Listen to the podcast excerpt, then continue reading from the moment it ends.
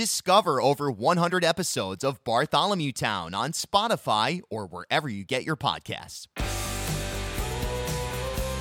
This is the Bartholomew Town Podcast. I think in general, there's more of an interest to learn about the state's indigenous history. Because uh, what I like to say is it's part of Rhode Island's history. It's not something separate and apart, it was the beginning. In my opinion, and it's not that they're totally to blame, but I'm looking at it from a professionalism standpoint in the fact that people get paychecks. So my first attention is to the teachers and admin. Uh, because I'm saying to myself, you know, as a professional in a profession, I don't see any other profession where you can be unsuccessful for 25 years and then give excuses why there's no success, uh, keep getting training. You know, I'm just imagining if my mechanic kept messing up my engine.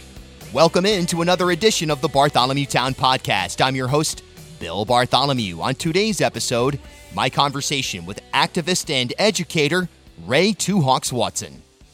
I had really been looking forward to this conversation. Uh, Two Hawks and I had a, a really interesting if not uh, overly brief and hyper focused on issues conversation during Bartholomew Town live at PVD Fest a couple of, I guess that was like almost two months ago. Wait a minute, it was over two months ago. Anyway, it, uh, it was awesome to uh, finally sit down and take a deep dive into indigenous history, Rhode Island history, something I've been thinking and speaking about quite a bit. The timeline, kind of understanding where our origins came from here in Rhode Island, that it certainly dates uh, well before Roger Williams and what cheer Samuel Gorton and Hutchinson and, and all that business. So a great sit down with a great man, Raymond Two Hawks Watson, coming your way in a matter of seconds. Support for the Bartholomew Town podcast comes from M. Duran Studio, Providence's finest choice for commercial photography. From headshots and portraits to high quality candidates, check out their extensive portfolio at mduranstudio.com. Give them a call today at 401 400 2328 or message book at mduranstudio.com. Always great to hear from you, the listeners. My email is bill at ripodcast.com, and you may follow me on Twitter at Bill Bartholomew. All right, let's get to my conversation with Raymond Two Hawks Watson. How's it going, brother? Excellent, brother. How you doing? I'm doing well. Happy to be here. So we had a chance to. We did a, a short interview at PVD Fest on stage. Um, so some people may have heard that, but it was sort of it was really hyper issue oriented. So let's Yeah. let's kind of go into your backstory Sure. and sort of set that up before we dig into uh, Providence today, the state today, Absolutely. travel relations today. Sure. Um, I guess kind of give give your story and and in terms of your activism work, in terms of your relationship with the tribe, and Sure. and and the whole deal. Okay, so uh, born and raised right here in this lovely city of Providence, Rhode Island. Um, family's generational uh, to the city. Um, when my family moved off of the Narragansett Indian Tribe Reservation in the late 1800s, they moved right to the Mount Hope community, um, and that's where I grew up between there and uh, Fox Point. Uh, went through public school. I was in Nathanael Greene. I was in the, the gifted program. Um, you know what made it through, like scraping my teeth. Um, uh, really surprised myself. I, I got into classical, um, but high school wasn't really my forte. I almost got class clown. Um, I almost got into a fight with the person who was trying to give it to me because I told him I'm not bringing that home to my grandmother. There's no way on earth. Yeah. Um, but got second to uh, last in my in my class as well. So um, just had it in my mind at the time that I wasn't really good at school, and I was just kind of doing it because I was supposed to do it. Yep. Um, of course, my grandmother who raised me wasn't having that, so she ended up sticking me for an extra year in Northfield Mount Hermon, uh, which is a prep school in Massachusetts. And that was where I kind of figured, first of all, that I might be okay at this school stuff. And that's where I kind of got my voice to kind of speak out about issues that I found important.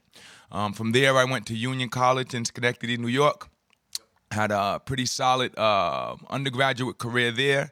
Ended up pledging a fraternity, Alpha Phi Alpha uh, Fraternity Incorporated, which was the first uh, Black Greek letter uh, collegiate fraternity in history. Um, so that was really cool. Uh, brothers like Martin Luther King, Thurgood Marshall. Um, but my particular chapter um, had individuals there who were very, very adamant about the fact that no matter how good I did, it wasn't good enough. Uh, so that was another layer that kind of added on to me just really wanting to go out and have an impact um, but not just any impact, like a really serious impact, because uh, I had these guys on my back, and whatever I was doing, I knew they were going to have an earful for me. So after uh, graduating there, I came back here, worked for the Urban League of Rhode Island for about six months, got laid off from there, and decided to go back to grad school. Uh, went to URI, and in 2005 graduated with a master's in community planning, concentrating in housing and community development. And I actually did my um, thesis work on uh, gentrification and its impact on the Fox Point neighborhood. So coming out of that, um, I ended up working for about a year. I had a life skills program at the Rhode Island Indian Council. Um, fantastic woman by the name of Susan, who was running uh, an organization there, hired me. Um, and that was cool because I was engaging with like 19 to 21 year olds who had dropped out of out of high school, um, but kind of just educating them and informing them that you know there's still options out. Um, and I still see some of those kids today. So um, after that, I ended up having the opportunity to become the executive director of the Mount Hope Neighborhood Association, which was right back on the east side where I was from. Um, and I ran that for about nine and a half years. And that's really where I got heavily involved in the activism, um, mainly because um, I saw that it kind of went hand in hand with the social service work I was doing. You know, it's cool to like kind of give people food and clothes and all that, but then when you see them coming back week after week after week, it's kind of like, okay, is this all I'm doing here? Like, am I am I actually having an impact, or am I just um, so that sort of mindset led me to connecting with a fantastic org called Direct Action for Rights and Equality. Um, they're the ones I really cut my teeth in terms of activism and engagement. Um, ended up linking up uh, through them with Prism and all of the other groups that do activism. Um, and that was kind of really where uh, I became the activist, I guess. Um, while I was at Mount Hope, right after I got the job um, in 2006, my grandmother passed away. Um, and that was kind of like my heart. She raised me. You know, my mother, my, my, mother and I have a good relationship. But my mother had me when she was about 17 or 18, and she was going off to school. So my grandmother ended up taking me. Um, and it was at that point that I kind of reflected upon a lot of the conversations we had. And one of the main things that she had wanted me to do was to get more involved with the tribe. Um, and learn more about and be more actively engaged with my cultural heritage. I grew up here in Providence. You know, I was basketball and girls and all that sort of yeah. stuff. Um, so that combination of activism and more involvement with the tribe, I guess, kind of led me to where I'm at today because I saw a real opportunity uh, to meld the two. Uh, but then also because the tribe is so cultural, um, and I ended up getting involved with the drum group, the Eastern Medicine Singers, I was able to add that element on top. So it was really weird because I'd be like at a politician's office with like 50 or 60 people protesting, but I'd have a drum so when they'd see me after, like they would never really be mad. They'd like want to know about the drum, and so it was just like really weird for me. Um, Disarming but I was running with almost. It. Yeah, you know, right. but I, I was running with it because I was like, yep. okay, well, you know, um, and that combination has allowed me to kind of operate in a space where I can always be authentic and always be a voice, but the individuals that I'm usually, if I'm at that point with them, they never really seem to take it personal, and I never try to make it personal with them. I'll see them around after and be like, hey, look, nothing to I don't really know you individually. It's just this situation that's going on, and you were you were the target at the time, so you know. Um, but it's nothing personal, and I've always been fortunate enough to have them at least when they communicate with me to never kind of take it personally. Um, so then growing out of that, I realized that I can't always just run around banging a drum and yelling at people. Um, but definitely do it if it if it needs to be. Right, it's an option. There you go. And as long as I found that as long as individuals know it's an option, they kind of walk a a pretty solid line, and and that's cool in terms of the work that I try to do. So that's spectacular. Yeah.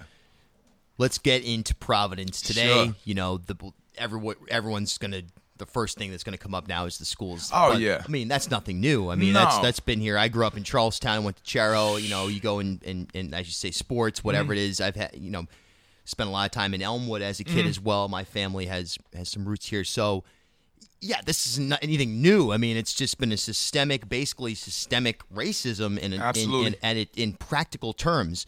Uh, so now that the the rug has been pulled out, mm-hmm. so to speak, from underneath any not cover up, yeah. but just just people apathy, apathy. And, yeah. Um, in your from your perspective, let's let's look at what needs to be done because sure. it's way more than just cleaning up rats. Absolutely, it, it's more than that. Um, in my opinion, and it's not that they're totally to blame, but I'm looking at it from a professionalism standpoint and the fact that people get paychecks. So my first attention is to the teachers and admin, uh, because I'm saying to myself, you know, as a professional in a profession, I don't see any other profession where you can be unsuccessful for 25 years and then give excuses why there's no success, uh, keep getting training. You know, I'm just imagining if my mechanic kept messing up my engine. Would I stay with my mechanic for 25 years? Uh, I'm thinking if I had a financial advisor and I just kept losing money, do I keep working with that? You know, so from a professional standpoint, it, it, really doesn't make much sense to me. Um, the other side to that as well is that I know some fantastic teachers. Um, I am an adjunct professor right now at Rod University, so that's afforded me the opportunity to be engaged with actually instructing students from the Providence Public School System in nonprofit management and issues around gentrification. And the students that I deal with, very well received with the information that I give, never disrespectful and successful. We actually had a group of them out of Juanita Sanchez start a nonprofit called JSEC Goods to assist students from the school who didn't have food on the weekends. You know, they get the food at school, but on the weekends there's nothing to eat. So they start collecting from other students in the school to be able to help them out. So I'm saying, so wait a minute, hold on a second. These kids right here that are starting this nonprofit out of a collegiate level course that I'm teaching are the same ones you're telling me don't have any interest in their education. Don't so it doesn't make sense. Yeah, that's that's a that's total nonsense. That's yeah. a lie that's being told time and time again. It's 100% not true. I can, mm-hmm. you know, just being in this building alone, our the building we're in right now, mm-hmm. we interact with enough kids in the Providence school system, have enough conversations to know that the idea that these are as some people yeah. suggested, dumb or yeah, like, yeah, that is just absolute nonsense. And I'll you know? share, you know, to your point, I was one of those kids in the Providence public school system 25 years ago when the first report came out, the one that was the predecessor to the John Hopkins. And I'll tell you, the reason why I didn't do good in high school was because in middle school, mind you, I'm in the gifted program. Um, there was a paper that was due. So my grandmother helped me a little bit, but I stayed up, you know, at the time, it was like 11 or 12. So I stayed up really late, like 11:30, writing this paper. Put my heart into it because I really wanted to do good on it. Ended up handing in and had the teacher accuse me of plagiarism because she didn't think that I was good enough to write the paper and then reported me to the principal. So my grandmother went up there, you know, made a fuss, but in my mind, the only reason they backed up off of me was because my grandmother made a fuss. I actually wasn't smart. So I carried that with me into high school. Uh, so when I hear that sort of conversation, especially about the students, I'm like, well, hold on a second. I was one of those students. You'd be talking about me right now. Um, and if that was the way that everyone treated me, and if I didn't have my grandmother to advocate for me, where would I be today? I'd have a very, very different life right now if um if I didn't have certain people in my corner just based upon the experience. So when we're talking the problems public school system, I believe it has to start with the teachers and admin. Once you address that, um, and once again, it's not that it's all teachers. There's some really solid teachers. I made it through high school and in prep school because I had teachers who were like, "No, you're not stupid. You're just not living up to your potential." Uh, but if we can't get rid of the the fat, you know, if we can't get rid of the ones who are apathetic, who have been there too long, who don't care, who think the students are stupid, how can you expect the good teachers to excel? And how can you expect the students to pay attention to the good teachers when they've got a bunch of others who aren't? So, my opinion, it starts with the teachers and admin. And then once you're there, um, then you get to community engagement. Then you get to other opportunities um, because they're all important. And I've heard people, it takes a village. Well, absolutely. But I'm unaware of any village where when you don't cut your slack, the rest of the village has to pick up for you and then you can blame the rest of the village for not. I just don't agree with that. So when we're talking Providence schools, no, it's not anything new. Um, and in my opinion, it needs to start with the teachers and admin before we get to the rest of it. Fascinating take. It really mm. is, you know, because right now there's so much on the cleanup. You know, let's go and clean up the schools, the, the physical side of the infrastructure. I mean, you know, you can travel to other countries, other yeah. places, and see kids being taught in huts you know, in, in essentially, you know, playing soccer with absolutely no facilities whatsoever, just a ball. And then those kids are going on to do major work in the mm-hmm. world. You know Absolutely. what I mean? There's no question about it. So, what are we saying about our society in general here where, well, they can't learn because the building's not clean? And that's definitely part of it. I'm not knocking that. But the kids will learn if you motivate them and if they see a purpose to it and, and a goal beyond just, I need to go here because you told me to. Um, and if we're just going to treat students like you have to do what we said because we said so, I, I don't know how well that works with anyone. It doesn't work well with me at all. And I'm, you know, in my adult stage, it does not work well with me at all. So as a teenager, nah, not a chance at all. Not, not a chance. chance. Yeah, mm-hmm. just a lost cause if you have that mm-hmm. approach. Mm-hmm. Let's talk about the tribe. Let's talk sure. about, um, you know, that that's a it's an interesting uh, conversation in Rhode Island historical yes. terms. Obviously, there's yes. a very specific relationship between white colonizers yes. and uh, tribes, uh, plural, in Rhode Island. Yes. Uh, in its origins. Yes. You know, that's that's never really changed. You know, over the years, as far as the, the it, you know, there are exceptions. Of course, you think of the state police raid on the smoke shop. Yes. An ugly mm-hmm. Uh, day in Rhode Island mm-hmm. history, no question about it. Mm-hmm. But and and of course you know the King Philip's War took the the, the burning. Oh yeah. At, you know where the monument is that, but that didn't yeah. include Rhode Island. That was other yeah. colonies. So it's just this fascinating relationship. Mm-hmm. Uh, going back to, of course, the what cheer you yes. know, conversation. Yeah. Where are we today, and where do you fit into that yourself? Sure. So I think where we're at today is, um, I think in general, there's more of an interest to learn about the state's indigenous history, because uh, what I like to say is it's part of Rhode Island's history. It's not something separate and apart it was the beginning. Um, further than that, it's part of the world's history. You know, um, when you look at the things that Roger Williams is kind of lauded for, like freedom of speech and freedom of religion, he literally learned that from my people. He, you know, he was going through troubles in Mass. They kicked him out. They were chasing him. He came over here and he finds a bunch of people who everyone else were calling savages that are conducting themselves in a respectful manner to each other, that allow others to believe what they want, don't back down from what they believe, but you know, you can believe what you want, and everyone has the right to an opinion. So these were novel ideas from the society that he was dealing with, and then he just taken applied them. And lo and behold, we have, you know, the US today. So I think in general, especially because of the internet, um, because I think people are realizing that wow, there are Indians right around them every single day, you know, and um, we're not necessarily in our wigwams or wetus. We live in houses, we drive cars, you know.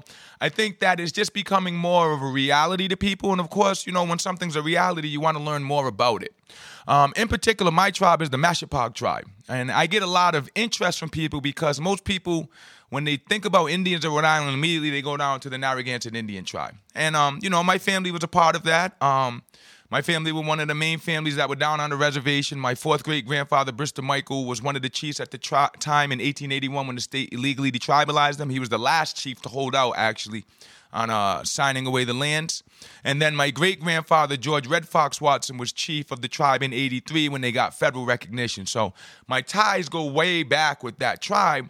But that was not where the majority of Narragansetts in particular were. That's more Niantic territory down there. And if you know, after the King Philip's War, um, especially the Great Swamp Massacre, uh, a bunch of Narragansetts moved down into Niantic territory because of distant cousins anyway, and then collectively they started to be called the Narragansetts.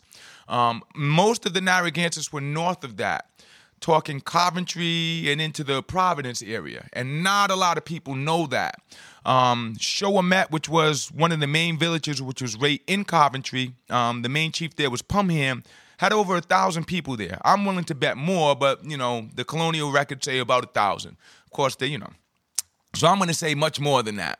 Um, and then when you look at my tribe in particular, when you look at the original boundaries that were given for the settlement of Providence, it was to the Great Hill at Neutaconkanut, Neutaconkanut Hill, uh, to the Falls in Patuxet, so that's where Patuxet Village comes from in Cranston, and then it was to the Oak outside of the town of Mashapaug.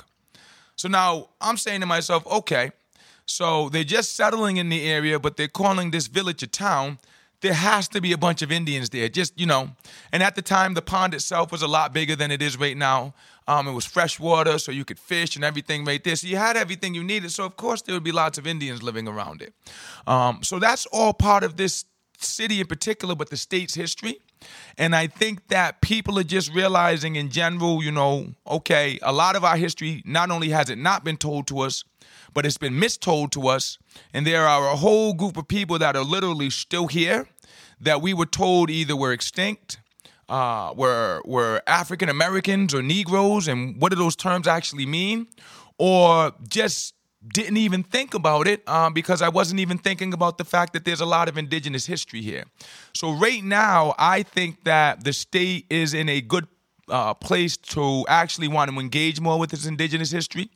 Um, and that's kind of one of the things that I personally have taken on um, as a charge to not do so much of the yelling and screaming at people, though, once again, there's a time and a place for it, but to try to provide space for people to engage with, learn, and then eventually support. Uh, because this is important. It's important that we understand that there were things that were taking place here before Rhode Island got started, which means that things don't always have to be the way that they are. You know, here in Rhode Island, we just get stuck in that. This is the way it is. Um, this is the way it is. This is the way it's always been. You know, I don't really want to do that. I mean, things need to change, but they're not going to start with me. And all of that mindset, I think um, having conversations and dialogue around the state's indigenous history forces people out of that mental box that they're in and kind of gets them to look at things from a different perspective, which I think is a very important thing at this day and age. Yeah, we need a Howard Zinn People's History of the U.S. Mm-hmm. for Rhode Island. Yes. You know, recently a, a, a, few friends of mine, we were hanging out in Newport and uh, looking at. I'm always fascinated by that tower there. You yes. know that it's a solarium. Yes. And who built it? And mm-hmm. you know, I started to question. This is going to sound. This is really a reckless statement, Mm-hmm. but I started to question the timeline of history uh, on on a very on the basic level, the dates and the notion of where ideas came from Mm-hmm. and who came up with basic ideas. Mm. You're summarizing that in a way that that I wasn't able to do, Mm. but it's exactly that that these Mm-hmm. are borrowed ideas that were already here in Rhode Island. That the historical records that we have are almost certainly inaccurate in Mm-hmm. terms of that the, the, the population count and the credibility given to the society that was here that was Yes. that was essentially eradicated at, at- Yes. at, at many levels. So Yes. that it's such an important discussion to have in mm. Rhode Island history. I mean, I have Rhode Island history books here that I I refer to, and nowhere does it start in you know time unknown. Yeah. Which it's okay to say we don't really know when this started, but it's old and it's way older than you give it credit for. If you think this is like our current ideas come from 1636. Yes. And and what I think what's really interesting. So recently, um, I've had the chance to visit Europe a couple times. Um, you know, just being a Rhode Islander, you know, I, first of all, I never thought I'd be leaving the New England region too much. You know, so in the past, By nature, it's in yeah, our you know, here. not- yeah. we can't we can't go that far. Connecticut's That's really a far. major deal, yeah. Absolutely. um, so going over to Europe, uh, one of the first things that really amazed me was that everyone I spoke to over there, when I told them I was an American Indian, I didn't get the typical sort of, well, you don't look like an Indian sort of stuff that's so prevalent here. Immediately, it was like, oh wow, and then a, a, a, a interest in wanting to know more. So I'm like, okay, so this narrative we have here from our indigenous history is something that's that's valuable on an international level.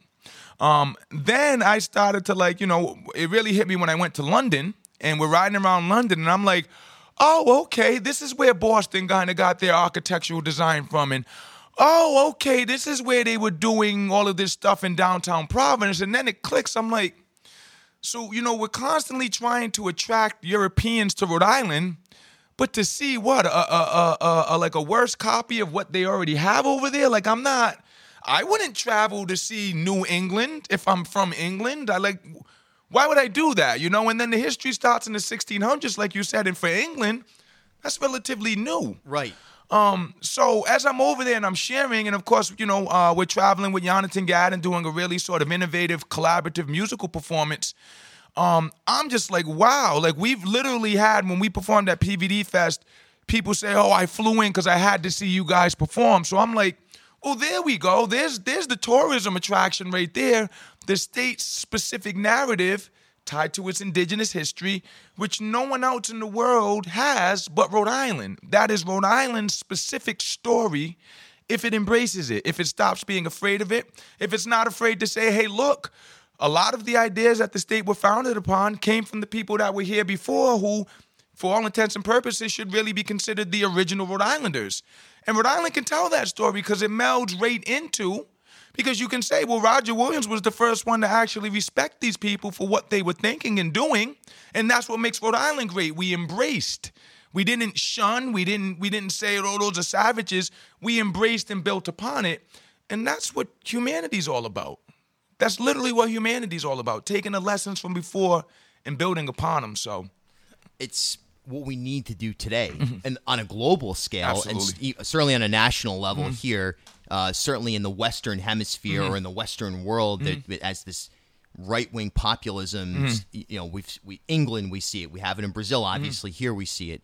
It's it's what we have to refer to as far as the basis for when's the last time that in the in the western hemisphere anyway there was some sort of harmonious society and it's never perfect you can I'm sure of that.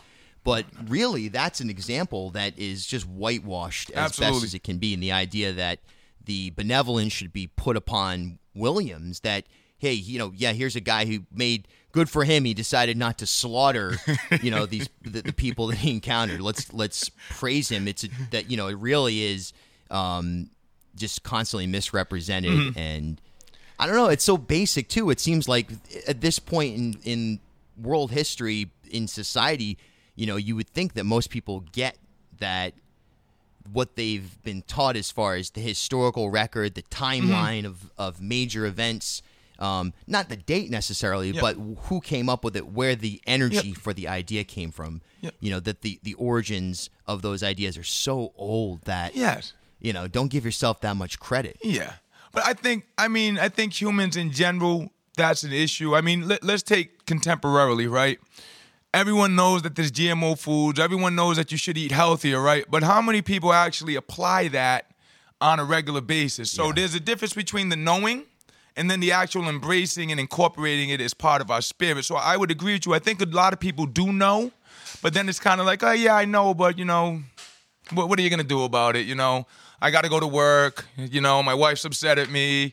Uh, the kids need. So yeah, that that's great. It'd be great if someone shared that, but it's not something I'm necessarily gonna try to pursue on a regular basis because it's not necessarily a part of my own individual sort of everyday routine of what I'm going through. So I kind of chalk that up to uh, just humanity in general. Uh, but then, of course, it's not necessarily acceptable and it's not necessarily beneficial.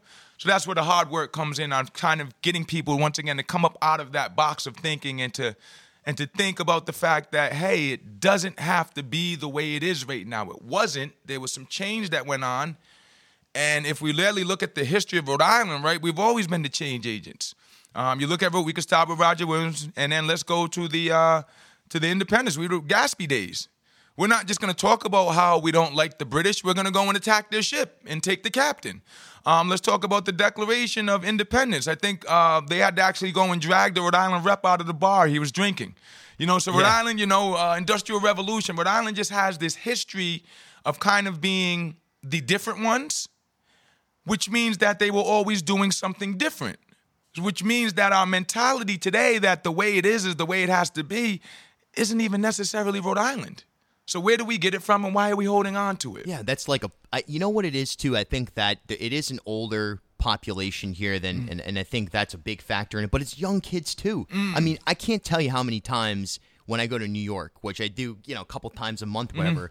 There are people who are absolutely shocked that I would drive there, do something, and drive back in the same day. Mm. Like they can't get over it. That it's it's this mind blowing exercise that to leave the state if you're not going to like Foxwoods or Foxborough is this like major ordeal. It's a real thing. It's a, it's a mm-hmm. condition that we have here. Yes. It's it's why we have these you know five different fire departments in Cumberland because there's people don't leave their village. People live on Diamond Hill. That's where their their life plays out. That's everywhere, but in Rhode Island, it but that's a new phenomenon. That's like a post World War II Yes. version of Rhode Island. We got to Yes. refer back to the original one, which Yes. I'll say it again. Who knows when it started? Definitely not 1636. Those ideas are way older. Get out of here. Absolutely. Forget about it. Um, last couple of minutes here. Let's just kind of zoom back into um, in, into Rhode Island, contemporary Rhode Island. Sure. You know, this is I like I said, I had family in Elmwood Mm-hmm. that since I've- been in this neighborhood in, in one way or another, holidays, Mm-hmm. staying here for for a long time since I can remember. You know. Mm-hmm. Um, but this is the first time, the last year and a half that I've been here, that I've actually lived t- in this neighborhood. You know, uh, in South Providence. Um, I've lived in neighborhoods in other cities that would be classified as poor or whatever. Uh, but there's something about South Providence that's really specific. there's challenges, of course, with police community Mm-hmm. relations. There's challenges, of course, with the schools and how that Mm-hmm. plays in. But um, I, no one's ever. I've never had. I literally have never had a, you know, a problem of any kind here as as a white kid. Mm-hmm. Yep. You know, uh, maybe because I'm not, and you know, I'm, I feel like I, I know the area, so that Yeah. helps my cause. But that's a that's a let's be real. Uh, what's going on in in in South Providence on the ground? Um, is there is the media is mass media making this region uh, into something much more than it's than it's not. And and are people talking about the systemic problems like national grid and asthma rates mm. and things like that anywhere near enough? You know why and why is it a neighborhood that is if it's so crime ridden and so mm-hmm. poor then you know why aren't people's cars getting broken into all the time out mm-hmm. here? Uh, so You know?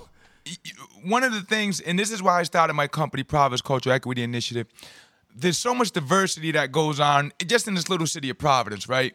That it's not uncommon for the Dominican kids over across the street of Elmwood to see some white individuals walking through the neighborhood. Uh, what I've always found in Providence is that for the most part, if you mind your business and are respectful, you don't get messed with. Um, so you know, if you're over here and you're just doing your thing and you're not, you know, walking, looking over your shoulder, people really aren't gonna bother you. They're gonna be, you know, someone else in the neighborhood, and that's fine. Um, I think what the real issue comes in is just the stereotypes and the fears that people have with engaging with people that aren't like them when you don't live in a diverse area. So if I'm living in Barrington and and and all I see in the six o'clock news is a shooting, a shooting, a shooting, a robbing, a stabbing. I don't want anything to do with those people there. You know, um, I'm in and I'm out. You know, and I don't even want to engage. Um, and then, of course, if I do see something, because it's an urban environment and you're going to see something, I mean, that's what happens in urban environments. Um, it just reinforces in my mind what I was already thinking, which leads to that's a really bad place to go. Now, of course, we know media feeds upon what they believe the populace wants to see and hear. At least that's what I got told when I asked, how come at Mount Hope, when we're doing really good stuff, I have to call and beg you to come? But as soon as something happens, you guys are here like that. I don't have to call. As a matter of fact, you guys you sometimes hear about it before I do. And the response I got was, well, you know, this sort of stuff is what sells. So I think it's a combination of those sorts of things um, that make Rhode Island's capital, and in particular certain neighborhoods, targets to be stereotyped as really bad places and really dangerous places. Um, but you know what? I traveled to Mexico City with my wife for the first time, and I felt safer riding around Mexico City in areas that were supposedly bad than I did riding through certain areas of the Bronx in New York. Um, so that was even a mind wipe for me because I was like, okay, so I need to recheck what my idea of being dangerous is. Yep. Um, so I think it all comes down to, first of all, the spirit and nature of the person themselves. If you're afraid to be around people that are different than you, then you might be a target here on the South Side because people are going to pick up on that. Um, but if you're just a genuine and respectful person who's just like, hey, people are people, and I'm not on a side block where I know that there's drug dealing and shooting going on, and I'm not making myself a spectacle, you sh- should come and enjoy the city. It's a beautiful city. You meet people from all over the world. You get great food on Broad Street. And I mean, this is what people literally travel to other countries and spend thousands of dollars to experience. But won't ride down Broad Street to have some authentic Dominican food. They'll go to the well. They won't go to Dominican Republic anymore. They're afraid that they're yeah it, right You know, absolutely Um, but especially with David Ortiz Yeah, you know. situation yeah um, but you can get that right here in Providence. Yep. Um, and we should be supporting and promoting the city like that. What I will say to their credit, almost every person that is an, a state leader, Mm-hmm. uh, a city leader that I've asked to come out to the loft here Mm-hmm. has done so, and and no one has ever made any remarks or anything like that. Very So, good. you know, Very to, good. to their credit. Yeah, like you know, you I expect always to hear something like, Mm-hmm. "Oh man, you must have." Oh, South Side. Yeah, I'm not going there, man. Do you, you know, do you lock you, you lock this place? You got cameras, or you know, you're just waiting for it. But it's to their credit, it's it's it seems like um, at least that's uh, a check mark in, Mm-hmm. in the right direction. Um, yeah. Last real quick question: Where can people find out more about the work you're doing online? Sure. Uh, so I'm, you know, I'm heavily alive on social media. So Facebook, uh, you can follow my personal page, Raymond L. Watson. Um, my company, Providence Cultural Equity Initiative. We got a really cool page called Living Culture RI on Facebook and on uh, IG, where we just try to raise awareness about some of the cultural or non-traditional opportunities that are going on. So whether it be the Hip Hop Chess Club, whether it be the Jamaican uh, Independence Festival, which is coming up this weekend, the different powwows, just trying to make people aware of what makes Rhode Island and Providence in particular such a fantastic place, and that is its diversity. Um, and then you can also check the web pages, uh, provcei.org and livingcultureri.com. Um, I just try to be really active on social media because, you know, I was I was one of the people who got on Facebook when it was just for college students.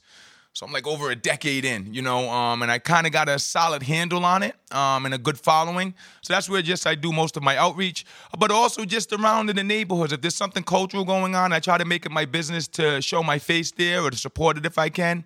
And through the work that I did at Mount Hope and just combining all of those different elements, I built really strong relationships with so many different cultural communities, whether it be Southeast Asian, whether it be the myriad of Latino communities, the West African communities. So I just try to be out and about in the community.